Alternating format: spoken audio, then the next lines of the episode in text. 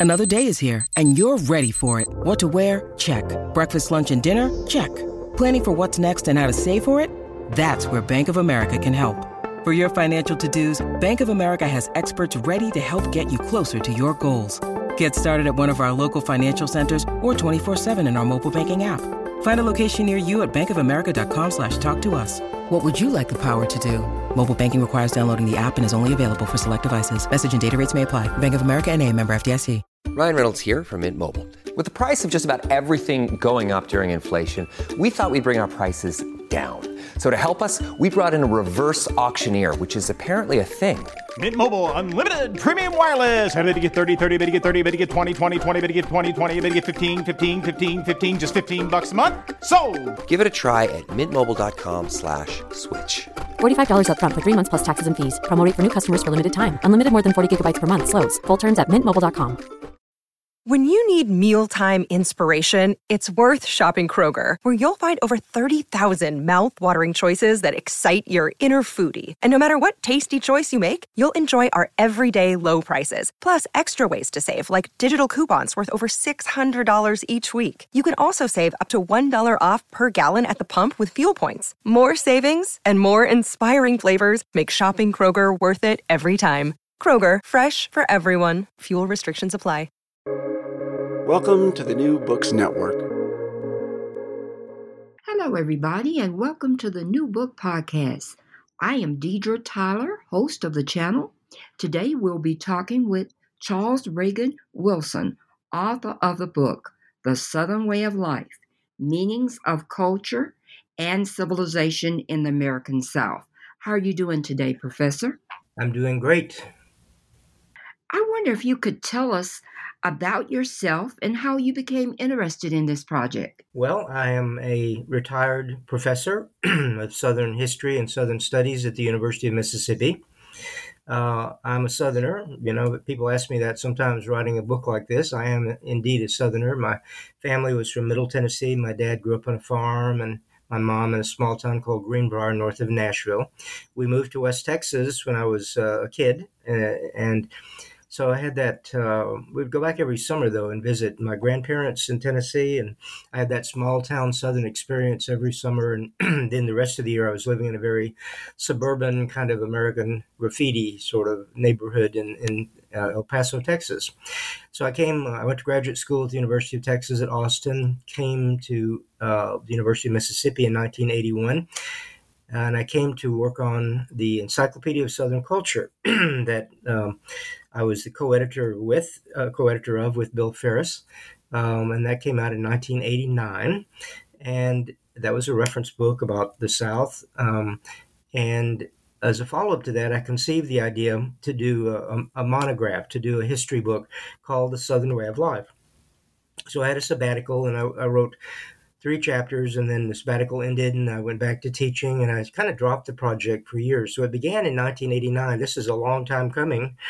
And, uh, but uh, when I retired, I was looking for uh, another research project and I got back into my notes and, and I had to reconceptualize and, and, um, but having uh, my, my retirement years, I've been retired eight years now, and that was my retirement project to write the book. And it came out in uh, earlier this year. Great. In the introduction, you indicated that the Southern way of life, the phrase has changed over time. Tell us about how this has changed. Well, um, I cover a very wide period of time from all the way from the colonial period uh, up until the 21st century. And uh, the book is really about Southern regional consciousness, about Southern identity. Uh, it's about how Southerners how Southerners came to think of themselves as Southerners in a lot of ways, and how that changed over the years. I saw the Southern regional identity uh, going through three major changes, uh, and they're identified with three terms. Uh, the first term is Southern civilization, that uh, people who would become Southerners in the colonial period and, and non Southerners, they began to use that term Southern civilization to talk about a, a distinctive regional society in the American South. And it grew out of, of course, European uh, ideas about civilization, Western civilization. White Southerners who came south thought they were extending Western civilization, but they made a distinctive regional society based around slavery. And that slave society uh, fought a civil war trying to gain its independence, but it lost to uh, a broader American civilization. Um, after the Civil War, Southern white Southerners uh, reconceptualized. They gave up slavery, but they still believed they could establish a distinctive Southern civilization, and that that kind of shaped their attitudes up until World War One. Now, World War One was a very disillusioned experience in in the Western Europe and West and in America um, because of its great tragedies and the bloodshed and, and all of this. And it led to the questioning about Southern civilization. But Southern Southerners adopted uh, a new term to describe their society, and that was the Southern way of life. Now, that's the title of my book because it became the most popular of these ideas, of these terms about Southern regional identity. So, for some people, the Southern way of life, it could mean a lot of things. Uh, my, my book is about the many Souths, really. Uh, and it could mean uh, white supremacy, that was its dominant meaning. Um, but it could also uh, mean um, uh, an agrarian society. It could mean a uh, well mannered society. Southerners always pride themselves on good manners. It could mean a religious society because the South has been the region in the United States with the most overt re- uh, religious identity uh, for a long time. Uh, so it could mean, mean a lot of different things, but that term "Southern way of life" was was popular from 1930 or so up until the mid 1960s. Now, in the mid 1960s, the South changed really fundamentally. Uh, first of all, uh, there was the end of the uh, peculiar racial legal system of the Jim Crow segregation laws that provided for for legalized racial segregation. Um, and it also um, there was economic change. The South had traditionally been agrarian, had been farm, uh, farm economy, farm society. Well, industrialization and urbanization entered the South after World War II in a huge way. So, out of all of those changes came a new concept about Southern distinctiveness, and that term was Southern living. And by that was meant um, a more middle class society, a more prosperous society, uh, suburban society. Most people began moving to the suburbs rather than living in small towns in the countryside. So, those three terms Southern civilization, Southern way of life, and Southern living give a structure to my book that explores really the Southern identity. Let's examine the Jim Crow days, blacks and whites, and their views of the Southern way of life. Well, um, the Southern, the, the, the, I call it the racialized Southern way of life with segregation, and it came out of the deep-seated racial sense, white supremacy that that Southern many Southern whites had, um, and it, it came it was the inheritance really of slavery, where you had this rigidly defined society of white people with all the power and African Americans with no power. Uh, well, the Civil War ended that, uh, ended slavery and that rigidity. But the Jim Crow segregation laws that were passed in the 1890s mostly provided for uh, a very strict segregation um, of, of, Southern life in, in, terms of public facilities um, um, and uh, attitudes. Um, so um, and it reflected uh, the belief that whites had in hierarchies, you know, men over women and black white people over black people, and that was enforced by law. So there was a, a whole landscape of, of segregation of, uh, you know, colored signs, white signs indicating uh, which public spaces the two races could be in, and there was there was no mixing. Um, so it was that was defined very uh, rigorously by whites and by the law. And whites came to see their segregated society as as being a very orderly society, and they, they stressed what they saw as positive features of manners and hospitality. For African Americans, they could never really embrace the term Southern way of life if it meant white supremacy, obviously. Um, but they, uh, so they, they their role in, in Southern history and the Southern identity, in a lot of ways, was really to critique these race, racist views to the degree they could because they had so little power. Um, But African Americans also defined uh, their own uh, version of the Southern way of life uh, around uh, um, their own institutions. The, the Black church is the classic example. And this tells you something about segregation's complexity. Um, the South, as I mentioned, was the most overtly religious region in the United States with high rates of church membership and church attendance. And that was true for African Americans as well as white Christians. The irony was African Americans rep- worshipped in different churches than whites did. African Americans worshipped in the National Baptist Convention, for example. White Southerners wor- worshipped in the Southern Baptist Convention. Uh, but underneath that separation, there was a lot of similarity of, of religion in terms of theology, the, the stress on evangelicalism, um, the the hymns, the hymnals were very similar. Um, so uh, African Americans defined their own version of the Southern way of life. At one time, you indicate that the phrase "a Southern way of life" was a code word. Can you tell us about that? Well, it was a, a code word um, for white supremacy um, and racial dominance. Now, for much of Southern history, white Southerners didn't hesitate to to to talk about that, you know, justify their belief in white supremacy. But as times changed, it became, uh, you know, embarrassing and the larger society that had changed. Certainly in terms of uh, talking to Northerners and non-Southerners, so it became a code word for for race, for white supremacy. You you wouldn't use uh, racist language, but you would just use that very positive sounding Southern way of life. But people knew what you were talking about. So it became a kind of code word. You included a painting entitled The Price of Blood. Can you tell us about that picture and how it portrays a Southern way of life? The picture is uh, uh, the painting is an amazing one by an antebellum painter from uh, uh Carolina, uh, who named Thomas Satterfield White, and it portrays. There's the three figures in the in the painting, and they're sitting around a table. And on the left side is a young uh, man who obviously is mixed race by the color of his skin.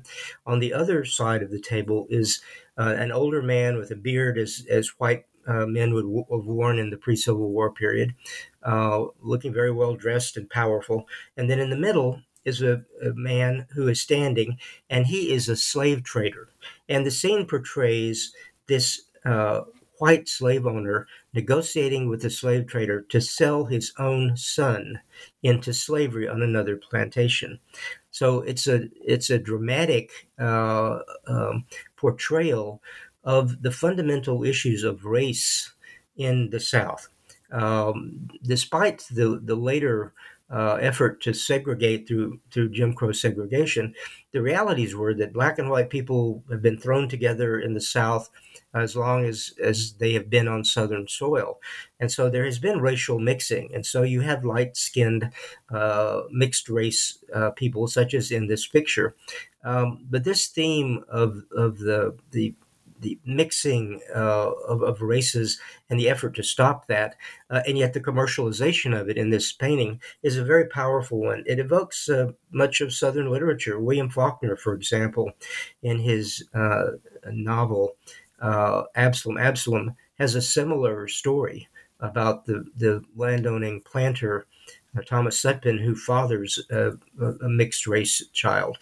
So um, it's a very powerful theme in Southern uh, history, and and to me, I chose that picture because of its power in portraying all of this and uh, how it connects with broad themes about the Southern way of life. You talk about the lost cause and how culture has been passed on from generation to generation. How is the lost cause viewed in the New South? Well, the Lost Cause was a, a social movement uh, that began after the Civil War. And the term Lost Cause refers to the defeat in the Confederacy. So the Lost Cause was really the memory of the Confederacy after the, the Civil War ended. Uh, you know, the, the war had been. Uh, fought intensely by, by Southern soldiers and political leaders, and ministers had told Southern whites they were fighting for the for for um, to preserve slavery as the basis of this orderly society they believed in. But they lost the war, and so they had to come to terms with that. And so the idea that the war had been lost and that was inevitably lost because of northern greater northern resources, manpower, industrial power, whatever. But also the term came to take on the meaning that the cause was not really lost that God had punished, had, had chastened, chastened uh, white Southerners, but they had they had to give up slavery, but they would devise other means to preserve this racially based society. So the Lost Cause developed into such a powerful movement that was passed on from generation to generation in the South because it had such a complex cultural configuration. There were institutions like the Sons of the Confederacy and the Children of the Confederacy, United Confederate Veterans, uh, and above all, the United Daughters of the Confederacy. Now, these were lobbying groups and pressure groups, as well as being uh, heritage groups, uh, but they would pressure for uh, laws to uh, to remember the Confederacy, uh, for books on Southern uh, on the Confederate history. They they placed pictures of Stonewall Jackson and Robert E. Lee in virtually every schoolhouse in the South. Um, and they were responsible really for the dedication of hundreds of Confederate monuments throughout the South. That uh, th- these, you know, the, this Lost Cause complex included the monuments, it included uh, the Confederate battle flag that became a part of uh, uh, waving over so many public buildings and state part of state flags. It included the singing of Dixie uh, at political rallies. It included uh, the rebel yell that went back to the Civil War times that was sung often at sporting events like football games in the South. So. Uh, because of all of this effort, this this lost cause was passed on from one generation to the other uh, for, for for years until our own times. In fact, when the monuments, for example, have begun to come down, but uh, the New South, of course, began in the 1880s. It was another social and economic movement that called for a South that would be more welcoming to business and industry rather than just agriculture. The New South also uh, promoted ideals of prosperity and uh, better race relations and more education. Um, and it, it seemed to be a very forward looking movement. And yet, it also, the New South advocates also embraced the lost cause they never really uh, never really uh, questioned it and its version of Southern history and and um, so it, it, preserved this sort of forward-looking economic uh, uh motive with a kind of nostalgia for the pre-Civil War slave society. Now, in your book, you talk about the mills being similar to plantations. I thought that was interesting. Can you tell the audience about that? Well, the plantations uh, had been the defining feature of the Old South in many ways. The plantations were the source of the greatest wealth that was being generated in the region through the, the fantastic uh, popularity of cotton at that time in, in, in Europe and around the world. Uh, the plantation was also the center of slavery. The largest landowners in the South who owned the plantations also were the largest slave owners. Um, the planta- plantation represented a world of social hierarchy, such as I mentioned before men over women, uh, white people over black people. Um, blacks were black labor was exploited, of course, and under slavery, and life was hard. Um, there, there was a very paternalistic sort of attitude. White planters often treated their slaves like they were children, and and they aspired to to be paternalistic toward them um, although they denied them any, any free will. After the Civil War, the textile mill became the symbol of the New South. Here was a, a, a economic force, the textile mill, that uh, reflected the a movement, an attempt to move the South's economy toward industrialization and, and toward factories. The original textile mills in the United States had been formed in the uh, after the Revolution in New England. Well, after the Civil War, the New England mill owners came south because of cheap labor. uh, after the Civil War, white Southerners especially were looking for uh, jobs and moving from sharecropping, uh, sharecrop farms that where they were very poor into what seemed like more opportunities in the in the textile mills. Uh, there was a kind of crusade in the South in the 1880s and 1890s to bring mills south because of the hope of greater prosperity. Well, the mill owners established mill villages. And these mill villages were very much like the plantations of, of the antebellum South. Uh, as with the plantation, the textile mills supported a particular way of life. Work was hard, pay was low, work weeks were very long, child labor was used, there was much exploitation. Uh, there was that same sense of social hierarchy with the with the textile mill owners at the very very top. Um, and a kind of paternalism. Again, the, the mill villages were amazing institutions because they, the mill owners provided everything. They provided the schools, they, they paid the ministers' salaries, or, uh, but that meant they had total control, as in a slave plantation. Uh, only certain kinds of religion churches were allowed there. Only certain things were taught in the schools. Uh, and again, there was a kind of paternalism as as the mill owners portrayed the, the mill workers as like children who needed guidance and oversight. Um, so uh, I, I, think there's a, a, lot of similarity between the plantations and the mill the mill villages. You talk about Thomas Dixon and his movies. How did these movies depict the Southern life? Thomas Dixon was a fascinating figure at the turn of the 20th century. He was a kind of entrepreneur. He had done a variety of, of uh, jobs, careers. He had been a politician. He had been a Baptist preacher for a while. He was a real estate real estate speculator. But where he gained his greatest fame was as a writer of popular novels, and he published three novels in the first decade of the 20th, 20th century. Um, one was called The Clansman, another is Leopard Spots. And they portray a South that is uh, in the middle of a, the bitter and intense struggle, as he saw it, between black and white people for control of, of the region. And he was unrelenting in his negative portrayals of African Americans, portraying them in very, very demeaning uh, uh, portraits and very violent, very bestial and brutal. Um, so these novels became popular in the not just in the South but in the United States because this this was the period of of uh, uh, inexpensive books that were beginning to appear, and novels now sold in much greater quantities than they had earlier. And his novels were part of that movement. So they were made into movies, and most notably a movie called Birth of a Nation in the second decade of the 20th century.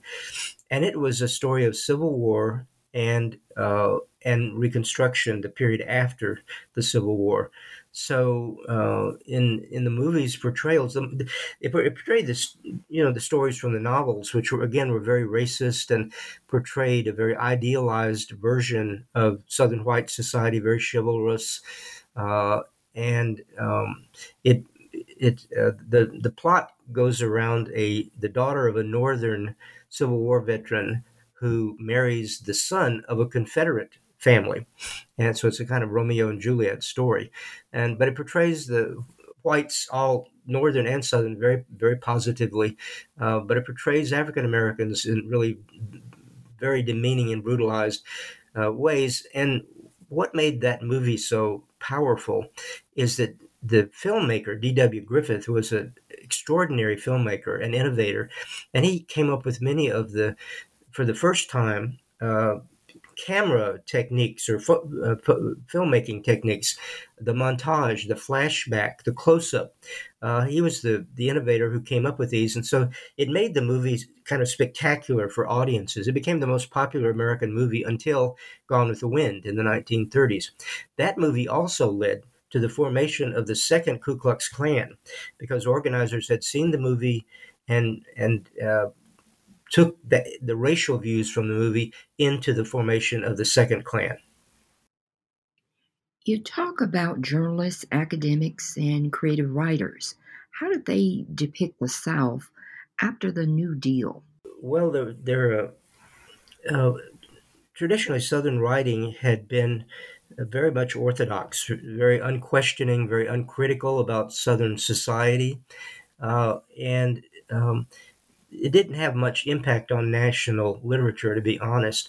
Uh, the famous critic H.L. Mencken uh, in uh, the 1920s, wrote a famous article called The Sahara of the Beaux-Arts, where he claimed that the South was totally uncreative and, and was smothered by orthodoxy of politics and religion and, and un, you know, uh, any kind of criticism being suppressed.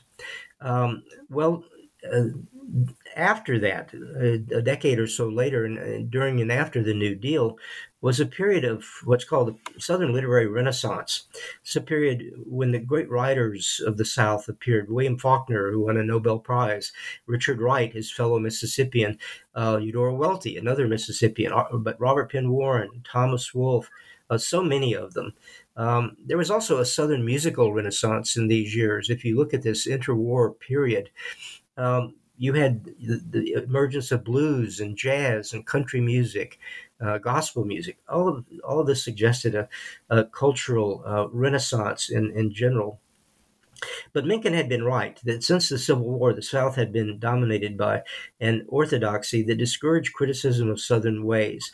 Now, though, and after during and after the New Deal, uh, a new sense of uh, of social criticism appeared, a willingness to be realistic in looking at the uh, at the South and to to expose uh, problems. That became a major theme of writing about the South, whether it was by creative fiction writers or by academics or, or journalists, was a, a realism um, that uh, uh explored and portrayed uh, uh, a pervasive poverty problems with schools, health problems, healthcare problems, all of these that had been glossed over in, in the past.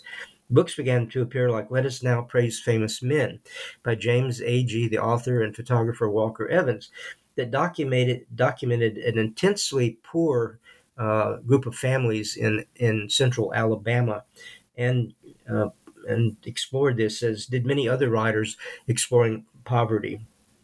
Um, this related this this realism related to the emergence of a particular form of academic study, and that is sociology and social science, um, that uh, produced some very prominent American sociologists from the South, like Howard Odum and and uh, Rupert Johnson, and uh, an African American Charles Johnson, who became the president of Fisk University after after World War II. Um, and they again they explored social problems uh, uh, with a kind of realism that had not been seen in the South uh, before. Um, after the New Deal, Southern uh, observers, writers, and academics, and and uh, others showed a South that it was really a part of a national context. After the New New Deal, World War II, on the heels of the New Deal, made the South part of the war effort. And the, after that, there was the Cold War. Uh, there were technological improvements uh, like television that worked to bring the South more uh, intensely into the national context. Transportation, like the interstate highways in the 1950s, that again uh, broke down some of the isolation of the South uh, and made it a part of the of the nation. And so, writers explored this changing context uh, as well. You talk about the Southern way of life and the Bible Belt. How are they connected? Well, the, the, they they over they overlap. I guess you would say the um, the Bible Belt is a term that was coined by the man I just mentioned, H. L. Mencken, uh, in the 1920s, and he didn't mean it as a compliment. he, he, he claimed that the the South was smothered by this orthodoxy uh, because of the the religiosity uh, that was so dominant uh, as he saw it. So um, the Bible Belt, the term dates from the 1920s, but it, it describes the uh, historical uh, fact, I guess, that that uh, the South has been the place that of the region, the American region, that has had the highest rates of church membership and church attendance, church giving. Um, it has also been a particular variety of religion that has dominated, and that is evangelical Protestantism. Now, evangelical Protestantism dates to around the turn of the 19th century on the southern frontier. And um, it uh, involved uh, especially the Baptist and the Methodist. And the Baptist and the Methodist grew in enormous numbers, uh, especially after the Civil War. And there are many different denominations that they are embodied in. You know, the, the Baptist, not only the Southern Baptist Convention, but the Primitive Baptist, the Missionary Baptist, so many others. We say in the South there are more Baptists than people in the South, uh, and this this uh, this pervasiveness of religiosity, uh, and it influenced the the public square. You know, it was there's there was less separation of church and state in the South than in other parts of the of the United States up until the 1960s. Um, so the the Bible Belt uh, evokes the very important role of religion in the Southern way of life. The Scopes trial of 1925. What did that tell us about the Southern culture and the government? I think that the the um, the Scopes trial reflected this religious uh, sentiment and the uh, desire to use government to try to uh, buttress religion. Uh, the Scopes trial, of course, was a conflict between science and religion about the teaching of evolution.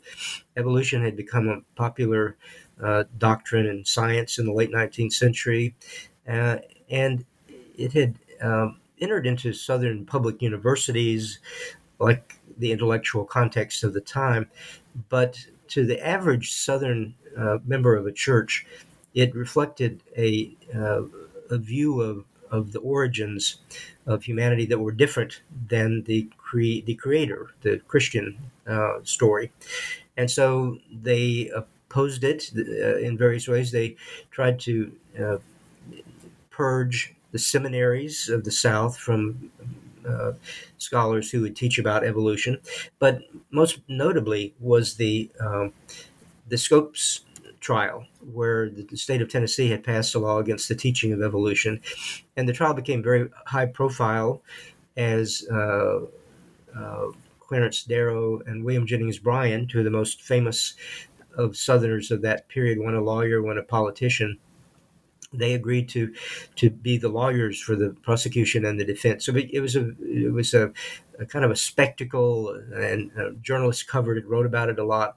Uh, but I think deep down it was significant because it reflected this desire among the South's religious people to use government to t- try to uh, to uh, uh, downplay, oppose, eliminate discussion of alternate views of, of science.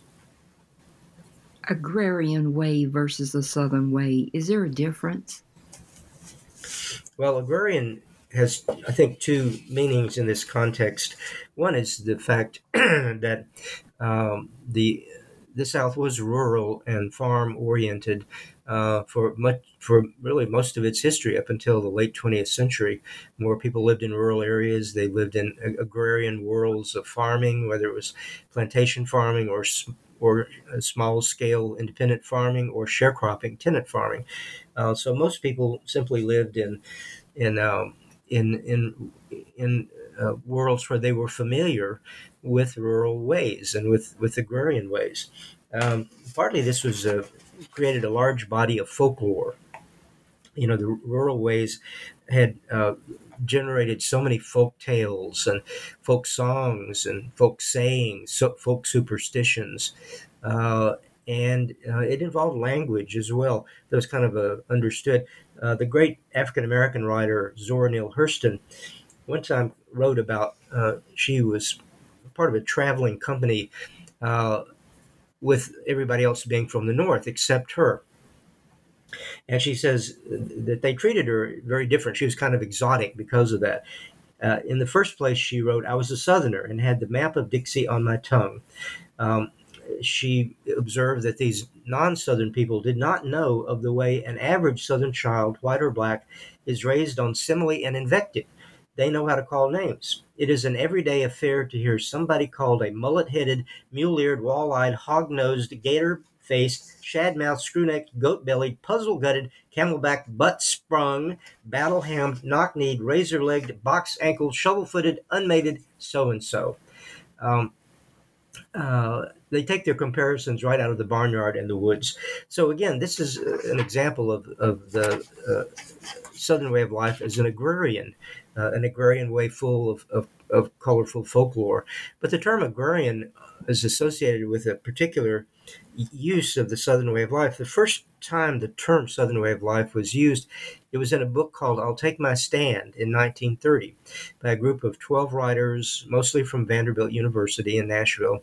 And they, uh, they defended uh, the traditional South of agrarianism against what they believed was the rapidly encroaching influence of industrialization and urbanization. So they really put that term agrarian into popular usage as for them meaning the same thing as the Southern way of life. Tin Pan Alley. Tell us about that. Tin Pan Alley was a, a group of uh, songwriters, musicians uh, in New York City and they were uh, tied in with you know Broadway and popular music, uh, tra- traveling shows, whatever. But they they created many of uh, what's called the songs of the Great American Songbook, and they are uh, they're songs though that in the late you know they were the late 19th century and early 20th century they were terms that were uh, uh, created songs about the south that were very idealized and uh, romanticized. Uh, for example, they uh, uh, lots of lazy rivers and scenes of cotton fields and, and all of this. Uh, they often had demeaning racial uh, por- portraits of African Americans, but very sort of stylized songs about the about the plantation. Um, um, so, and I think this reflected a longstanding tendency for the national culture in places like New York City and on Tin Pan Alley to look to the South as being a counterweight to modernization. You know, modernization uh, includes industrialization, urbanization, consumerism, all of these things. And for so long, the South was seen, and sometimes still is seen, as a kind of counterweight, as a kind of pre modern place where again where people aren't working at the fast pace of big cities but are working down on the farm or they've got time you know in that great hoagy carmichael song summertime uh, filled with images of a some hot summertime of leisurely activities um, and it's a kind of uh, national pastoral view of the south uh, that doesn't at all come to terms with the great complexity and the challenges of a biracial society or anything like that. But it was a very influential um, very influential body of cultural portrayal and representation of the South. This episode is brought to you by La Quinta by Wyndham. Your work can take you all over the place, like Texas. You've never been, but it's going to be great because you're staying at La Quinta by Wyndham. Their free bright side breakfast will give you energy for the day ahead. And after, you can unwind using their free high speed Wi Fi. Tonight, La Quinta. Tomorrow, you shine. Book your stay today at lq.com. At Evernorth Health Services, we believe costs shouldn't get in the way of life changing care, and we're doing everything in our power to make it possible. Behavioral health solutions that also keep your projections at their best? It's possible. Pharmacy benefits that benefit your bottom line? It's possible. Complex specialty care that cares about your ROI? It's possible. Because we're already doing it. All while saving businesses billions. That's Wonder made possible. Learn more at evernorth.com/wonder the least unionized part of the nation. Tell us about that. Um, so the, the South was uh, predominantly agricultural, as I've said for so long, and uh, the the unionization movement in the United States really started in industries in the in the Northeast and the Midwest in the late 19th century, and there were few of those to to organize in the South. Um, but uh, there were efforts. You know, the textile mills uh, included uh, efforts at unionization, and the union, the mill owners were textile mill owners were violently opposed to unions because they thought they would raise the price uh, of labor, uh, and the the model, the business model, in a sense that that Southern textile mill owners used was cheap labor because they felt felt that was an advantage they would have against industries in other parts of the United States that were unionized and were paying higher wages. So these indus- these industrialists, these textile mill owners, fought mills ruthlessly, and they often had so much power in local communities um, that they controlled the criminal justice system and the police forces, and sheriffs, and and uh, uh, they they were a very powerful force in preventing unionization. There was the fear in among some white Southerners that unions would be a way for African Americans to gain power. You know, they created this segregated world of disfranchisement where they had basically taken away African Americans' right to vote by various measures. Um, and so, if they got economic power by higher, higher wages by joining unions, that would empower them to perhaps challenge other aspects of, of the segregated society. So, I think it was a combination of this, these racial fears about black people in union unions, and also the fear of having to pay higher wages uh, to to to uh, to uh, textile mill workers. You talk about Howard Ogburn in your book was his solution to Black American social condition? Well, he was a scholar, and he first of all wanted to document uh, the, the plight of African Americans in hope of bringing changes in attitudes and, and public policies. Now, uh, he had begun as a very traditional Southerner. I grew up on a farm, and he had traditional Southern white racial views, which were very uh, white supremacist. Um, but he grew. You know, he got he became well educated, got his PhD in, in sociology, and he became the director of the uh, Institute for Social Science Research at the University of North Carolina at Chapel Hill, and editor, editor of a very influential journal called Journal of Social Forces. so his uh, his his solution to the racial problems, I think, was to favor uh, public policies that would improve African American schools, uh, help out uh, economic uh, more economic opportunities. He really did believe in equal opportunity for African Americans. The weakness of his vision, though, its limitations, was that he never could get past the idea of a segregated society. He didn't necessarily believe in the equality of black and white Southerners. He did believe in that opportunities should be more available to African Americans uh, through public policies. But again, he never really uh, forthrightly re- uh, repu- repudiated the segregated society of Jim Crow. You talk about organizations before the 50s that focus on racial issues, but most opposed integration. Tell us about that.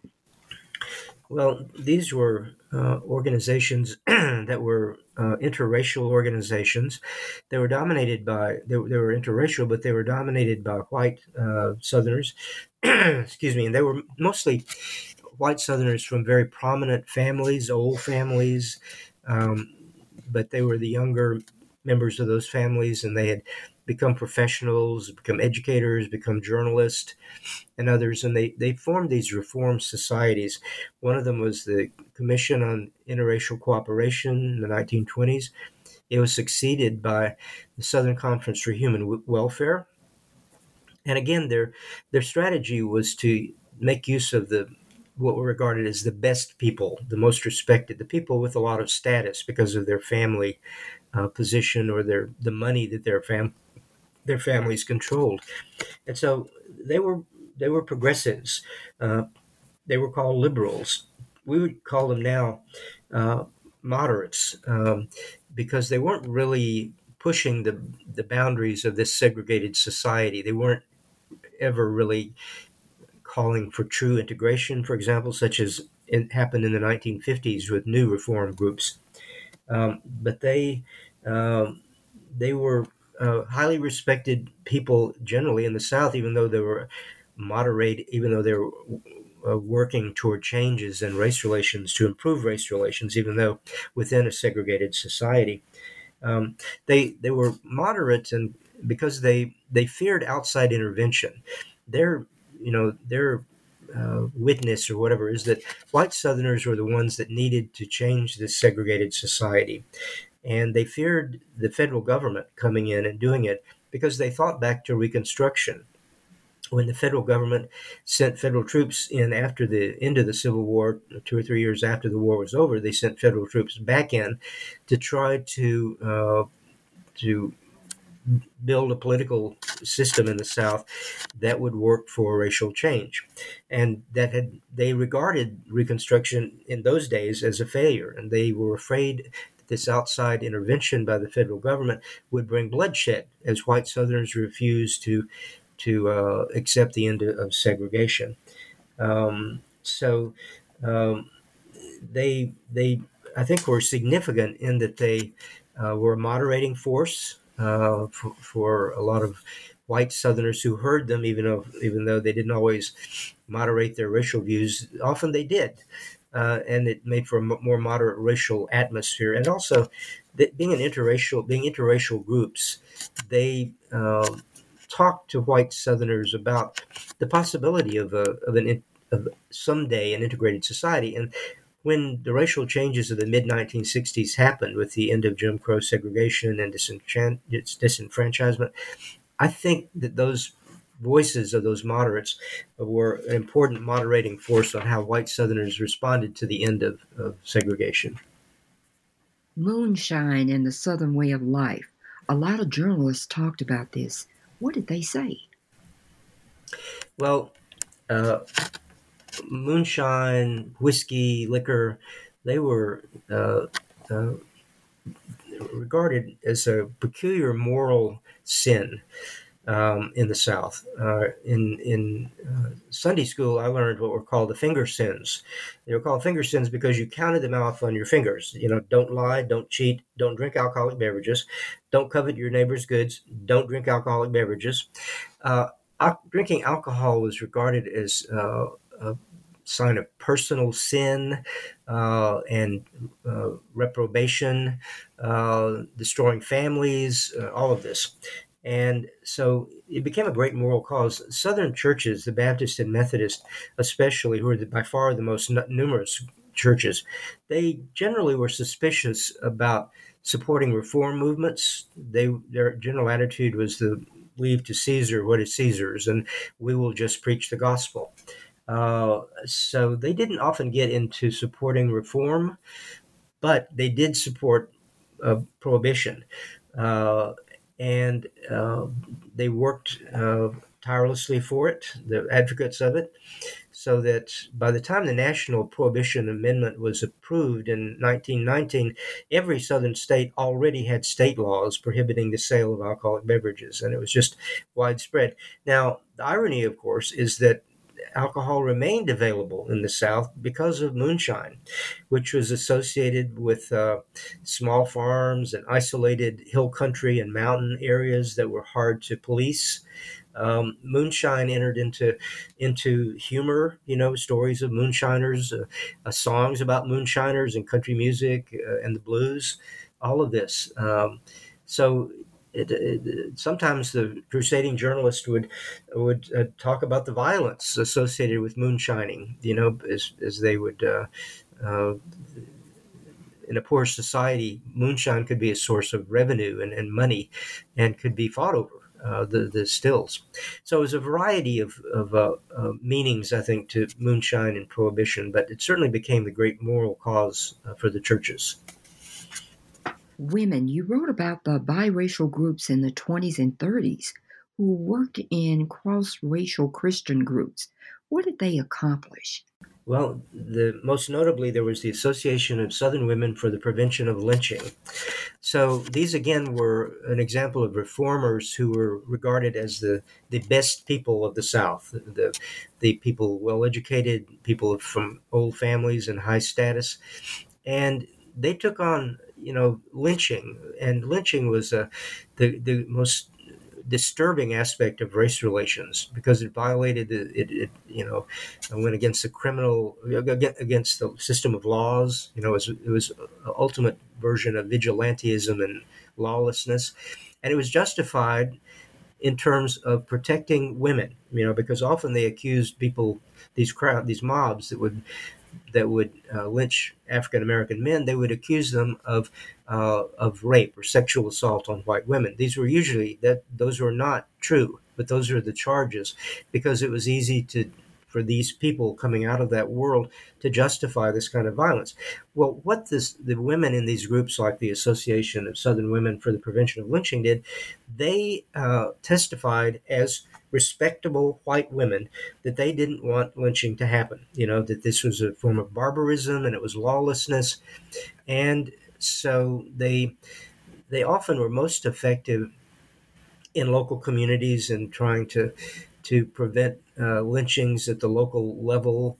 Uh, Faulkner again has some scenes of this in Intruder in the Dust, where the older white lady goes to the jail and sits in front, where there's a black prisoner inside, to prevent the mob, and the, the mob wouldn't cross her because she is the ultimate symbol of respect in the in the South. This the Southern woman, Southern white woman.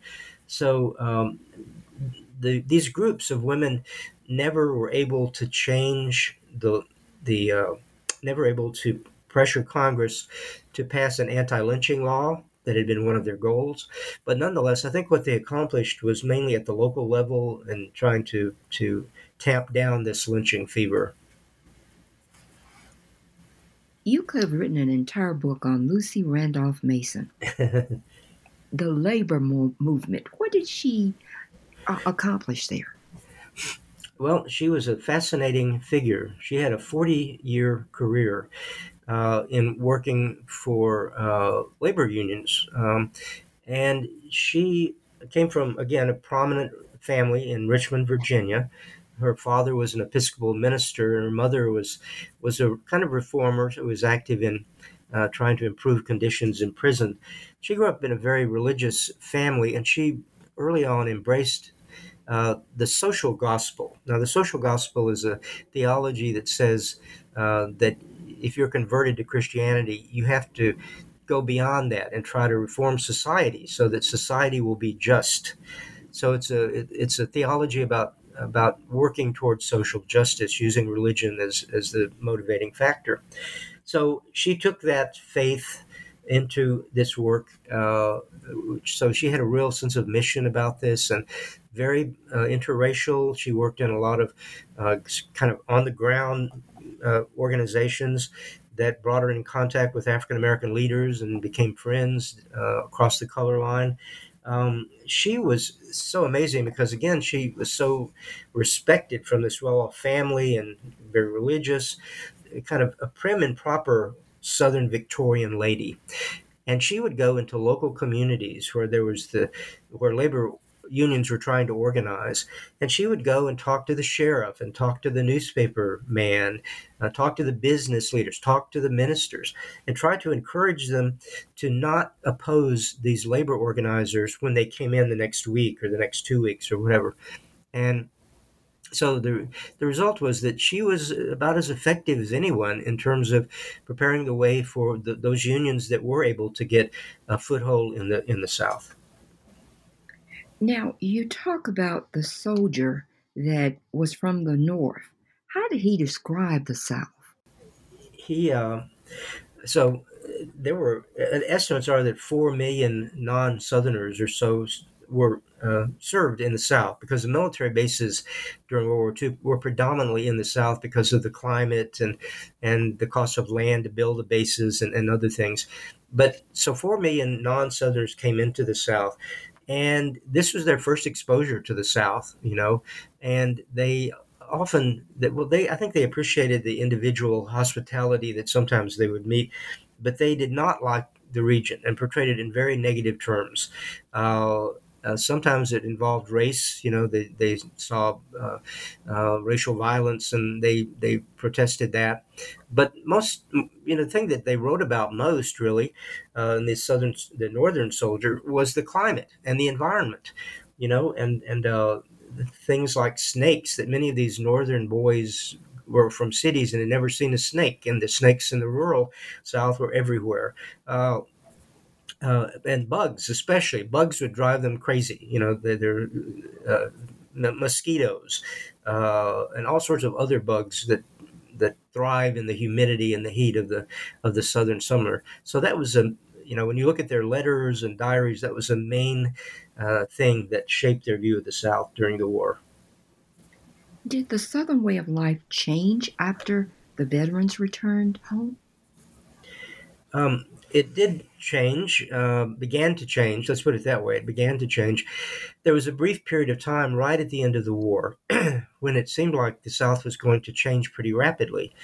Um, so World War II uh, had, as I just said, had brought millions of non-Southerners into the South, and this meant bringing new viewpoints into the region that native Southerners would uh, talk with them or date them, you know, even whatever. And so it, it sort of disrupted that old pattern to some degree. And of course, uh, Southern uh, boys served in the American military and uh, went to and, and, went north or west or went overseas. My father, uh, who grew up on the farm in, in Middle Tennessee, he had never been further than Nashville when the war began, and he wound up serving in the uh, uh, Army Air Force, the 8th Air Force, and he was stationed in Bassingbourn, England for three years. And this widened his horizon in enormous ways, you know, to, to see the world and to, to meet people of all sorts. And, and so that, that was a factor in, in beginning the process of, of, of change. And the, the veterans, uh, came back, and many of them began going to school with the, through the GI Bill. So this also education became a kind of leavening factor in bringing change to the South. Um, some of these uh, veterans became active in politics in southern states, and they helped to, re- reform some of the corrupt local political systems in Alabama and Mississippi and Georgia. And uh, so they became advocates for change in the South the early 1950s and the relationships between black servants and the white families. Do you think people realized the closeness that many of these families had? I, I don't think so, and it's it's uh, part of the uh, complexity of, of the South. You know, we we know about the the segregation laws and and all of those efforts to marginalize African Americans, but the uh, the other side of it at the same time is that you know most Southerners uh, up until the late 20th century lived in small towns, and they lived uh, with uh, you know whites lived adjacent many times to African Americans. Uh, African American servants uh, worked for very low wages because that was all they could get. There weren't other jobs other than farm jobs on sharecropping farms or tenant farming so they would work for for a small amount of money. Um, and so m- most middle class white families could have a, a black servant. Uh, and those black servants uh, often had considerable moral authority within the family. Think of uh, the wonderful novel To Kill a Mockingbird with Calpurnia, the, uh, the African American maid who uh, was a force for inculcating values uh, in in the children. Uh, uh, he, they had real authority um, in teaching the the underlying values of, of the Southern way of life, like like manners and moral concern and, and all of this, uh, religious values. Those things were shared often by white and black families.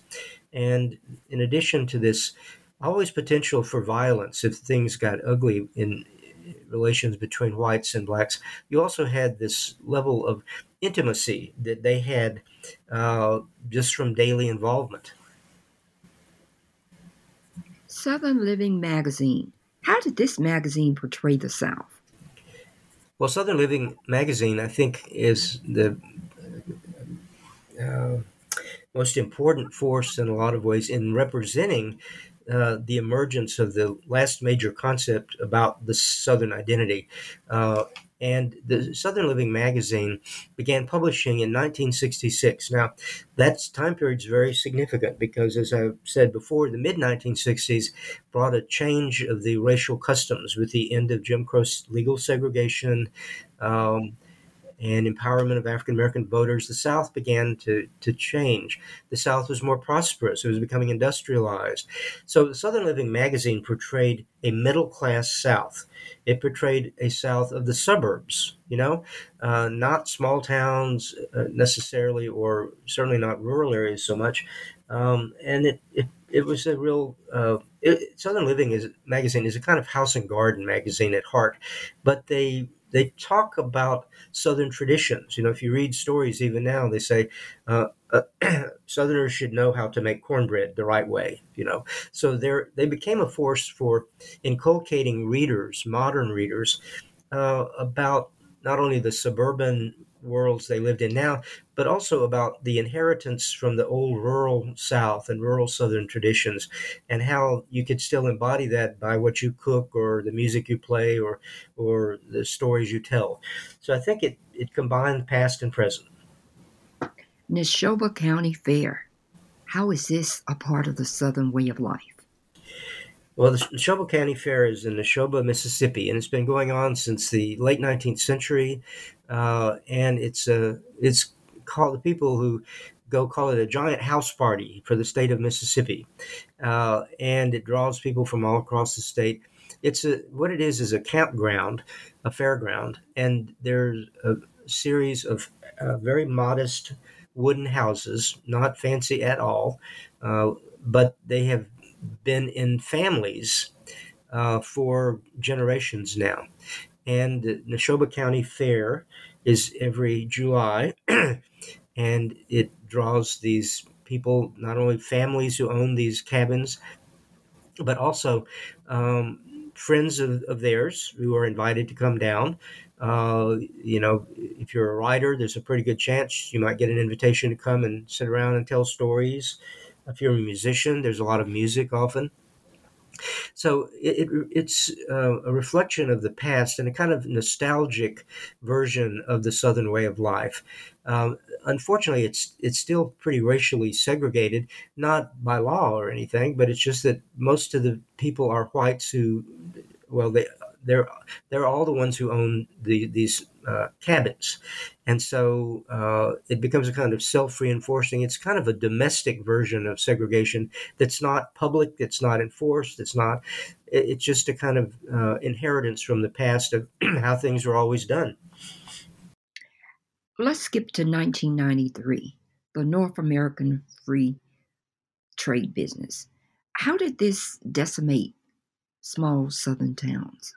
Well, the um, the South's industrialization had been limited in the 20th century, but there were uh, several industries like apparel industry and the furniture industry and the textile industry that were uh, very prominent, and especially in the hill country areas and the Piedmont of North Carolina and South Carolina and Georgia.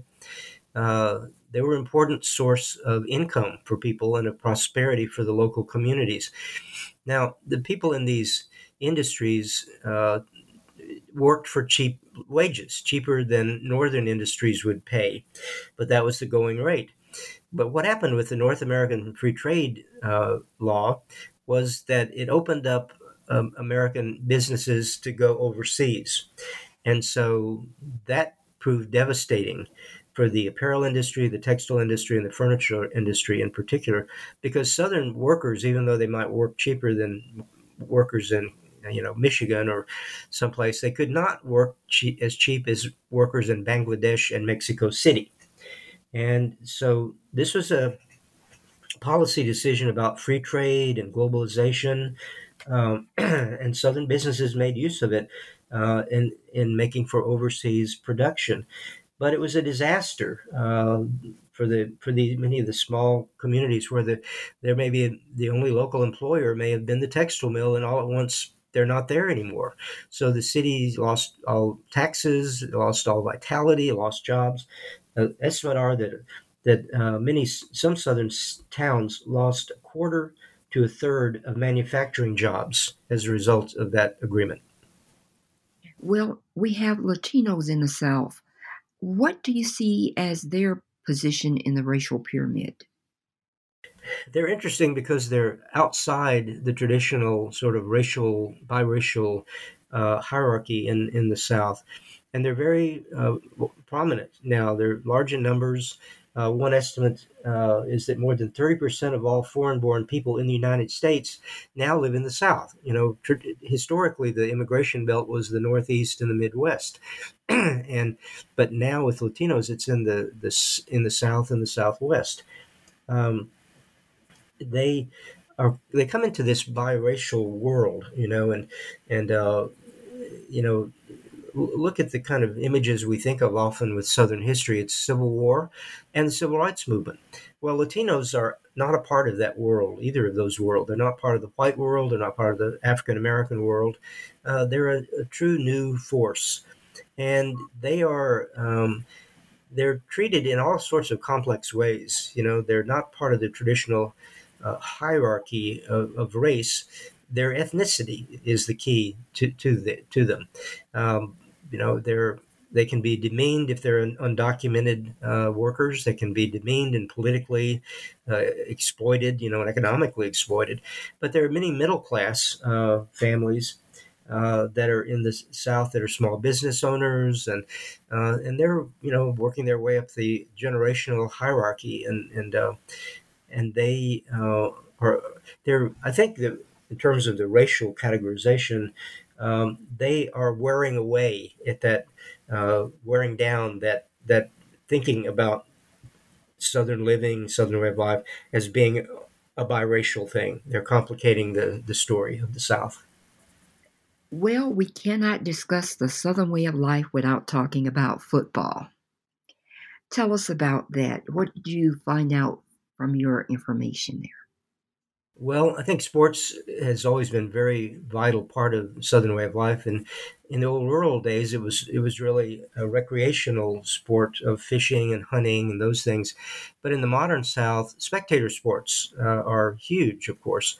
And football is interesting in the United States because it be, college football began in the Northeast and among Ivy League schools, and it spread to the Midwest and the West Coast but it was not popular in the South until uh, the 1920s.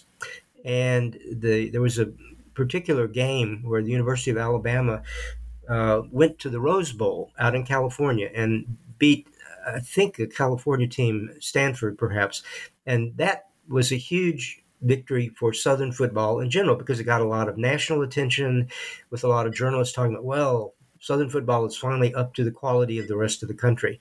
So um, from that point, Southern football rose in popularity and uh, especially college football. Now, Bear Bryant came along at a particular point in time in the 1950s and 60s and 70s. Uh, and one thing is he was a winner. You know, uh, the South, uh, after the Civil War, celebrated the Confederate generals, but they really had lost the war. Whereas the imagery of Bear Bryant is he's a winner.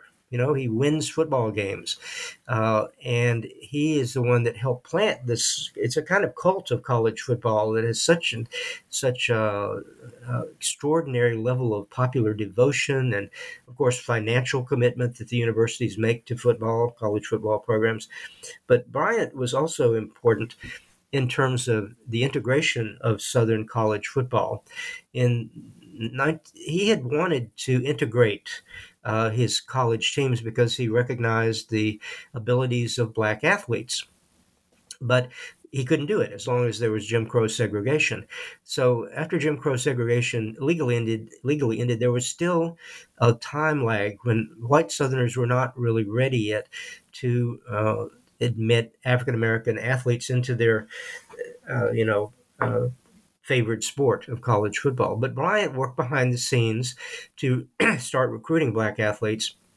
And there was one particular game where the University of Southern California came to Tuscaloosa to play Alabama and beat Alabama, even though Alabama was a national powerhouse. And the black uh, halfback on the team for Southern Cal scored four or five touchdowns and just ran over Alabama. And this began then Bear Bryant could sell the state of Alabama, sell Southern Whites. If we're going to win at football, we've got to recruit the best athletes, and some of them are going to be African American. So he was a, he was a progressive force in that regard. The South has always been multicultural, but how is it growing and changing? um, I asked uh, a friend of mine, a sociologist, John Shelton Reed, uh, a few years ago, how he would describe the future of the South. And he said, uh, Hola, y'all. And that's it, uh, reflecting the role of Latinos, but also the role of other immigrants who have come to the South in the last 25 years. Uh, many come from Asia. You know, the fastest growing Asian population now is not on the West Coast as traditionally, but in the South and also Middle Easterners. Uh, Nashville has the largest Kurdish population, I think, in the United States. So um, the South is being energized and uh, culturally revitalized by the presence of these new uh, ethnic groups and other groups as well who are uh, embracing the South, and also they're they're uh, contributing notable features. You know, you can think about the Mexican restaurants. When I came to Oxford, Mississippi, to teach at the University of Mississippi in 1981, there was not a single Mexican restaurant. There was no. I couldn't go to the local grocery and buy any makings for tacos or anything like that. And now there are like eight Mexican restaurants in, in my small town. Um, and so there and i think food is the best metaphor for me of what is happening in the the south with with its growing multiculturalism and, and changing. And it's a kind of fusion identity a, a hybrid identity that's the traditional southern way but also infused by these new these new ways that these new southerners are, are bringing. And you can look at at, at uh, cookbooks and cookbooks by uh, uh, uh Lebanese or Lebanese uh, uh, cooks, chefs, uh, food writers, and they talk about combining Lebanese traditional Lebanese food with uh, with Southern food. One of my favorites is a cookbook called "The New Southern Latino Table" by Sandra Gutierrez. Now she uh, was born in North Carolina, but grew up part of the time in Guatemala, and so she's got this blended identity uh, of of a of Latin American culture and cuisine and Southern culture and cuisine. So in her cookbook, she has recipes combining grits with uh, roasted poblano peppers.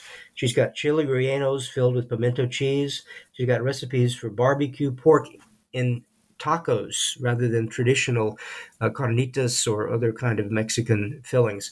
and I think this is a metaphor for the fusion of, of all these uh, groups, traditional Southern groups, whites, blacks, with these new immigrants who are coming and bringing new features into a revitalized Southern way of life. Well, I've taken up enough of your time. Can you tell us about the next project you'll be working on? Uh, thank you. Uh, I've enjoyed this, and uh, I am going to be working on a follow up book to my Southern Way of Life book, and it is called The Southern Way of Death and it's about the history of Southern funerals and cemeteries and religious attitudes toward death and um, uh, storytelling about death, folklore of death. So uh, I'm looking forward to getting into this companion piece to the Southern way of life. Well, we'll be looking forward to that new project. And again, we have been talking to Dr. Charles Reagan Wilson, the author of The Southern Way of Life Meanings of Culture and Civilization in the American South. Thank you so much.